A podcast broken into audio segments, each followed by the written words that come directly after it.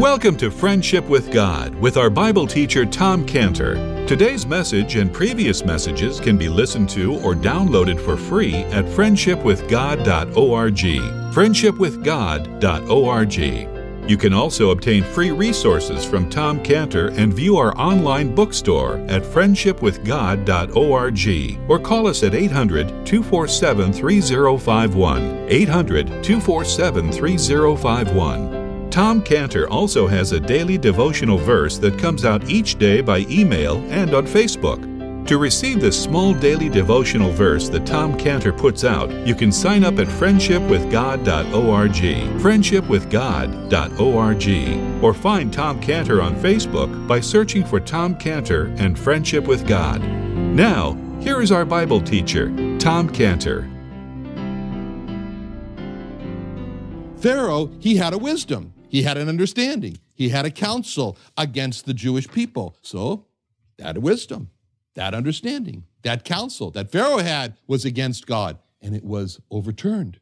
In the book of Esther, we read how Haman, he also had a wisdom. He had an understanding. He had a counsel that was against Mordecai and Mordecai's Jewish people, and that was to see them exterminated. So Haman had a wisdom, he had an understanding, he had a counsel that was against God. And just like Pharaoh, Haman's plan was overturned, so that Haman wound up exalting Mordecai by leading Mordecai on the king's horse through the city. And finally, Haman ended up being hung on the very gallows that he had built the night before to kill Mordecai. Now, verse 10 tells us and the child grew, and she brought him unto Pharaoh's daughter, and he became her son, and she called his name Moses, and she said, Because I drew him out of the water. Now we see the time when Moses is grown. And thanks to God, Jochebed has nursed her son and been paid for it. That's hilarious. And everyone has rejoiced for Jochebed. Oh, can't you imagine the happiness around the family there? Everyone has rejoiced for Jochebed that she was able to nurse her son and even be paid for it. Everyone has kept the great secret from the Egyptians that this Moses really was the son of Jochebed who had nursed him. As far as Pharaoh's daughter was concerned, it didn't matter to her that the person nursing Moses was really his mother. It didn't matter because she was determined to make him an Egyptian. She was determined to, determined to make Moses her son. And the scripture does not say, at this verse 10, that Pharaoh's daughter, or another Egyptian came to collect the baby. It says very important words. She, that's Jochebed, she brought him unto Pharaoh's daughter. And what a day that was for Jochebed. You think we got a bad day? Think about that day. That was a hard day for Jochebed. She felt it on that day. She was delivering her son that she had hid from being killed. She was delivering her son whom she had risked her life to keep alive. She was delivering her son who she had nursed. And now Jochebed must say at this day goodbye to her son. She knew she might never see him again. She certainly would never touch him again. And she knew this day was coming. She'd known this day was coming for a long time, and she had lived for this day. Now, let me ask you if you were Jochebed, and that was your son, and that was that day, what would you have done if you were Jochebed? So, looking forward to that day, and you said, Boy, I'm just going to nurse this baby with all the milk I can give him, would you only have nursed him with milk? Or would you, like Jochebed did, nurse that little boy with more than just milk, but would you not pour into Moses the word of God, the milk of the word of God, the promises of God? Would you not have taught him? Would you not have prayed for him? Would you not have sung to him the songs of Zion? Would you not have told Moses, Moses, would you not have told him about the promises that God had made to Abraham and Isaac and Jacob? Would you not have told Moses of how God had protected his people in the past? Would you not have told Moses of how God had made the Hebrew people to multiply in Egypt? Would you not have told Moses of how God had promised to give the Hebrew people the land of Canaan? Would you not have told Moses of how God had preserved Jacob from the hand of Esau?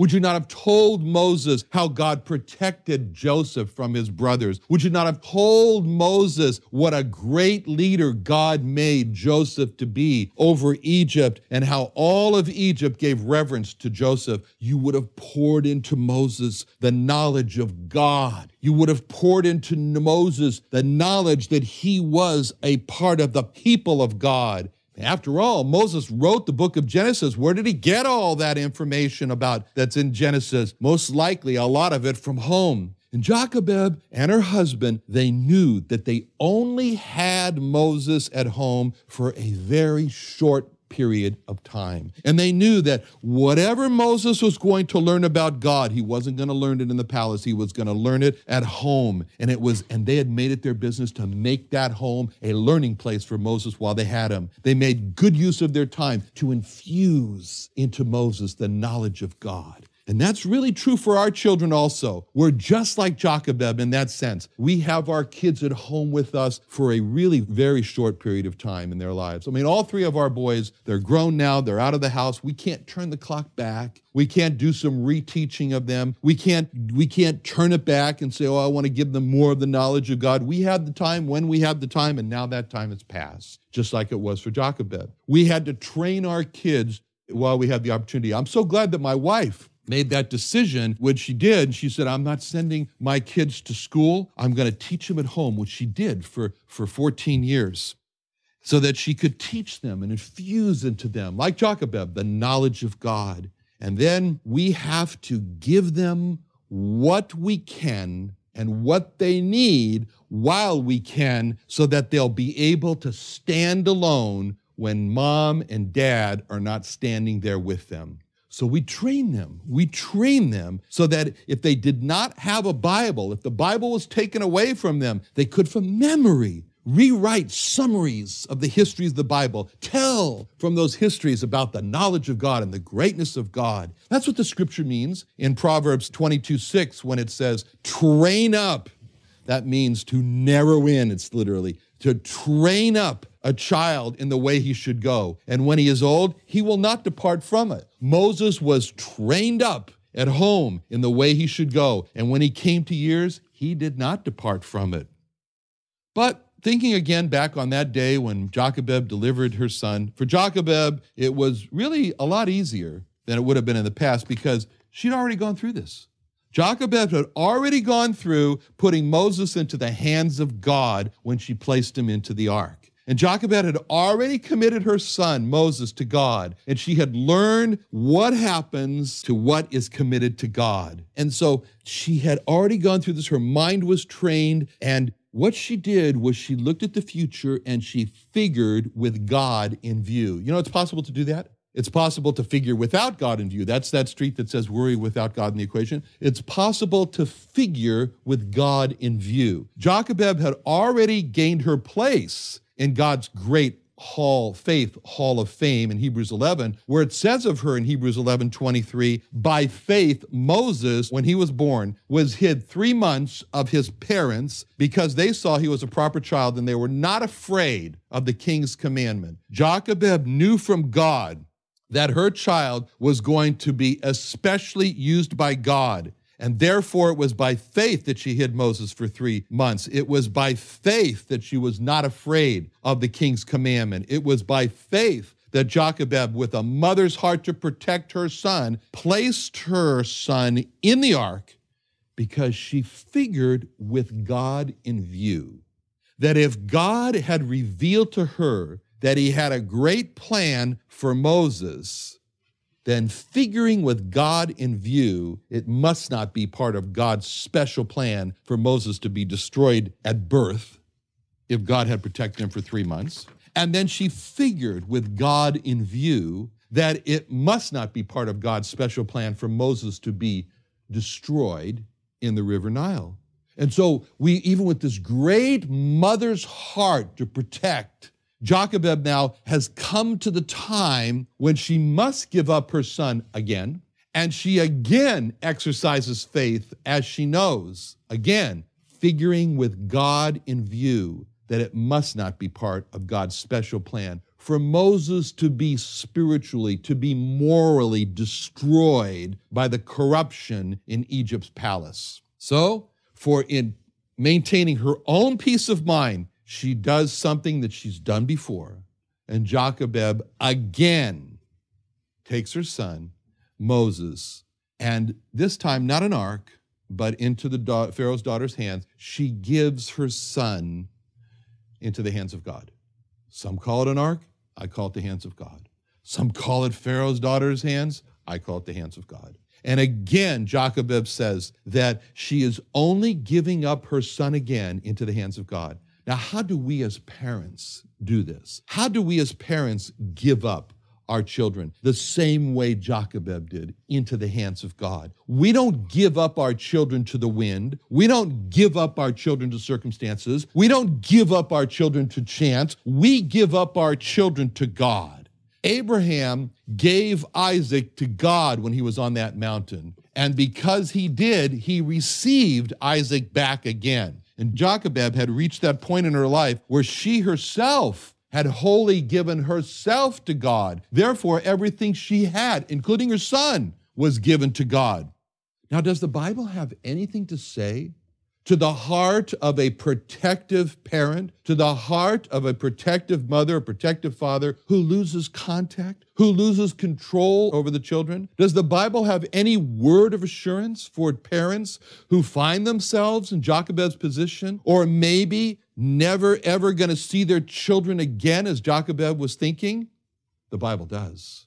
And it's in Proverbs 14 26, a wonderful verse. It says, In the fear of the Lord is strong confidence, and his children shall have a place of refuge. All we want for our children is that no matter what happens to them, all we want is they will have the same place of refuge that we have. What place of refuge is that? Psalm 46 1. God is our refuge and strength, a very present help in time of trouble. This verse says, the more we honor God, the more we give God the credit that he deserves because he's God, the more we give God the place that he deserves because he's God, the more confidence we have in God that he will be the refuge, then he will be the refuge for our children. That very place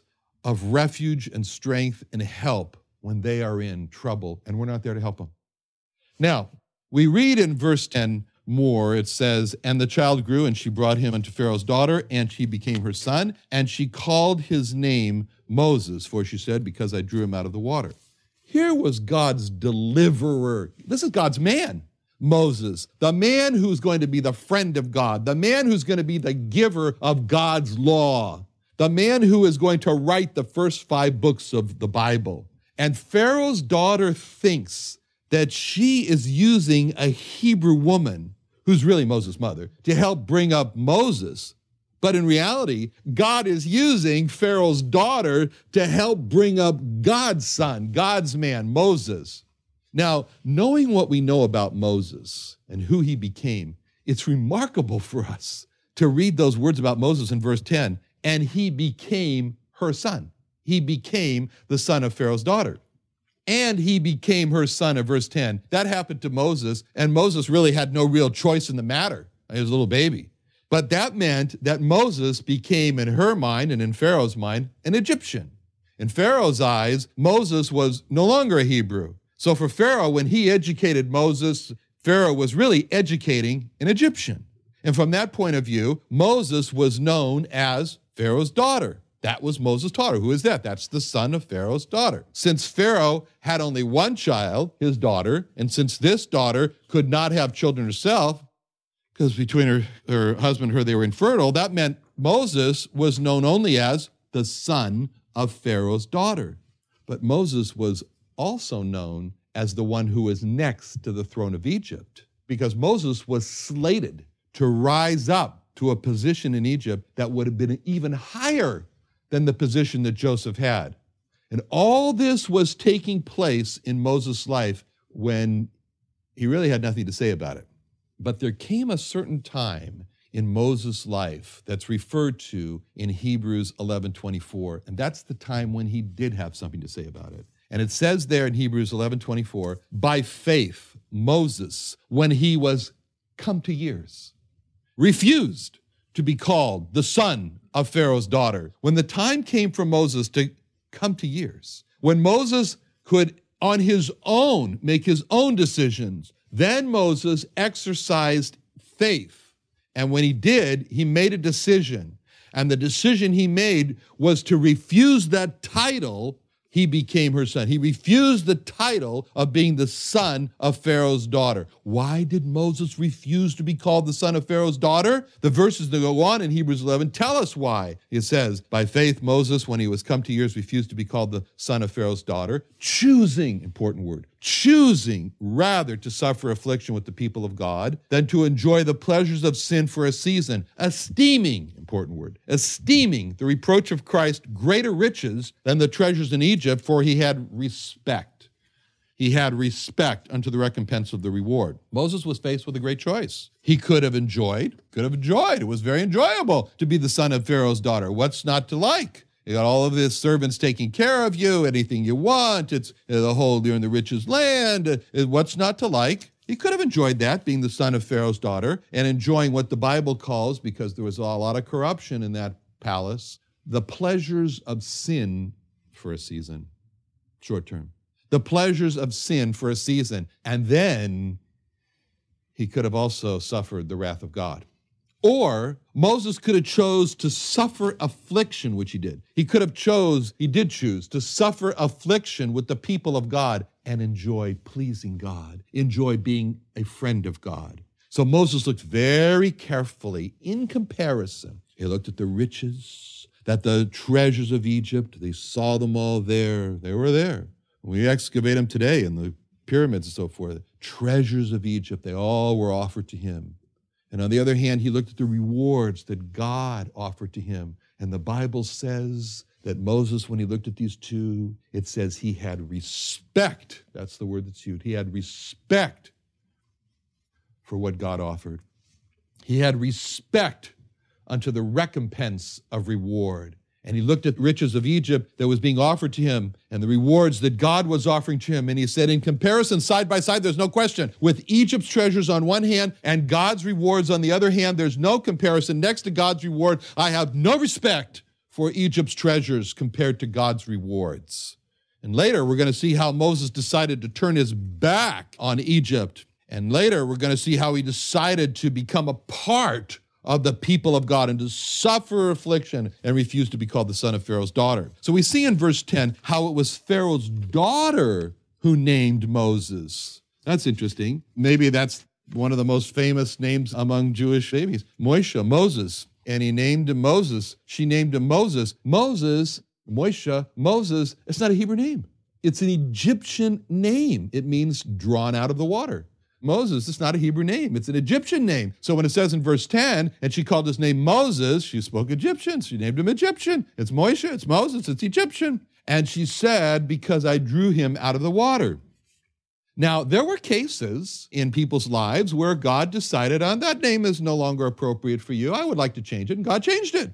God changed it. God's God. He can do that if he wants to. And so he changed Avram's name to Abraham. He changed Jacob's name to Israel.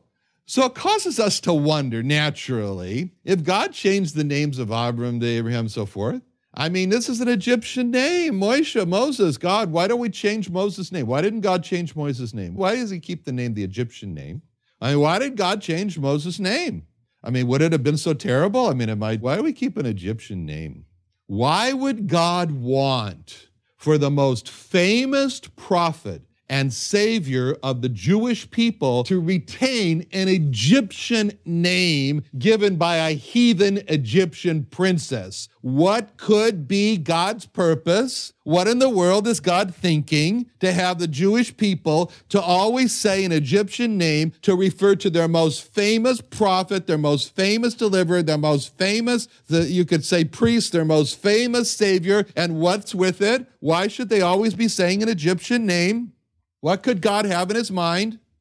Well, one thing God might have in his mind God's purpose is that every time a Jewish person would say the name Moses, Moshe, he would remember that all the blessings of God did not come to the Jewish people because of anything in themselves, but the blessings came to them from God by the grace of God. It was the grace of God. Pride, P R I D E, the most horrible stain that can be on a human heart. The reason why everybody who's in hell today is because of that word, P R I D E. It's a horrible thing. It's that God hates it, God resists it. And pride in the Jewish people is a big danger for them, and it's a great concern to God. And it was very important for the Jewish people to not become proud. God did not want them to become proud because they were Jewish. And so God taught them to pray a certain particular statement every time they pray. God said, Look in Deuteronomy 26 5, this is what I want you to say. And thou shalt speak and say before the Lord thy God, a Syrian of all people. A Syrian ready to perish was my father. And he went down into Egypt and sojourned there with a few and a, became a, there a, a, nation great, mighty, and popular. So he's saying to the Jewish people, when you start to get proud about your heritage, remember that it was a Syrian. Oi, a Syrian. You know, during the wars in Israel, if there were any Israeli soldiers that were unfortunate enough to be captured by the Syrian army, they never returned to Israel sane. It's just unthinkable. And so God says, Your father was a Syrian. Not just any Syrian, he was a Syrian ready to perish. And he went down into the incubator of Hawaii? No, into Egypt. See, this is what God was saying there. I want you to understand it's not in you, the Jewish people. It's not in the Jewish people, it's in God. It's not about the Jewish people, it's about the God of the Jewish people. And the issue of pride in being Jewish was such a big issue for God. It became a big issue for John the Baptist because when John saw religious people coming to his baptism of repentance, he knew what they were saying in themselves. And they knew that they were saying in themselves, we're just fine because we're Jewish, like some Jewish people today. When they say, you know, the concept of hell, that's for Gentiles because Jews, they all go to heaven because they were born Jewish. That was a great, that's pride. And that was a great issue, a great danger for the Jewish people. Therefore, John the Baptist said in Matthew 3 9, think not to say within yourselves, we have Abraham to our father. For I say unto you that God is able of these stones. So, there, what do you think about that? Of these stones to raise up children unto Abraham. The danger of pride is also very real for us, and God's concerned about that as well. So he says in Ephesians 2 5, and when we were dead, can't get more useless than being dead. You can't have less worth than being dead. So he says, and when we were dead in sins, God quickened us together with Christ, for by grace are ye saved. You are saved. And then in Ephesians 2 8, he goes on, he says, By grace you're saved through faith. That salvation is not of yourselves, it's the gift of God. So when you think about Exodus 2:10, she called his name Moses. She said, Because I drew him out of the water. Really, the name Moses gave credit to Pharaoh's daughter because she said, I drew him out of the water. So, as verse 10 says, God wants the Jewish people, when they spoke of their famed hero Moses, lest they should take pride in Moses and forget the God of Moses, God kept the name. He kept the name that she gave so that every time a Jewish person would say the name Moses, he would remember her words. She called his name Moses, but she said, Because I drew him out of the water. And by remembering that a Jewish person, when he says the name Moses, would always be remembering that my hero was drawn out of a muddy river by a heathen Egyptian woman. How humiliating. Really, the name Moses was designed for that. And from that humiliating reminder, the Jewish people would remember the miraculous rescue, the miraculous training of their hero Moses, and conclude only God, only God could have done that. And then worship Jehovah, Jehovah Jesus. Let's pray. Father, thank you so much for being who you are and doing what you did and doing what you do, doing what you will do. Thank you that you don't change yesterday, today, or forever. And help us, Lord, as we see you to worship you. We pray in Jesus' name. Amen.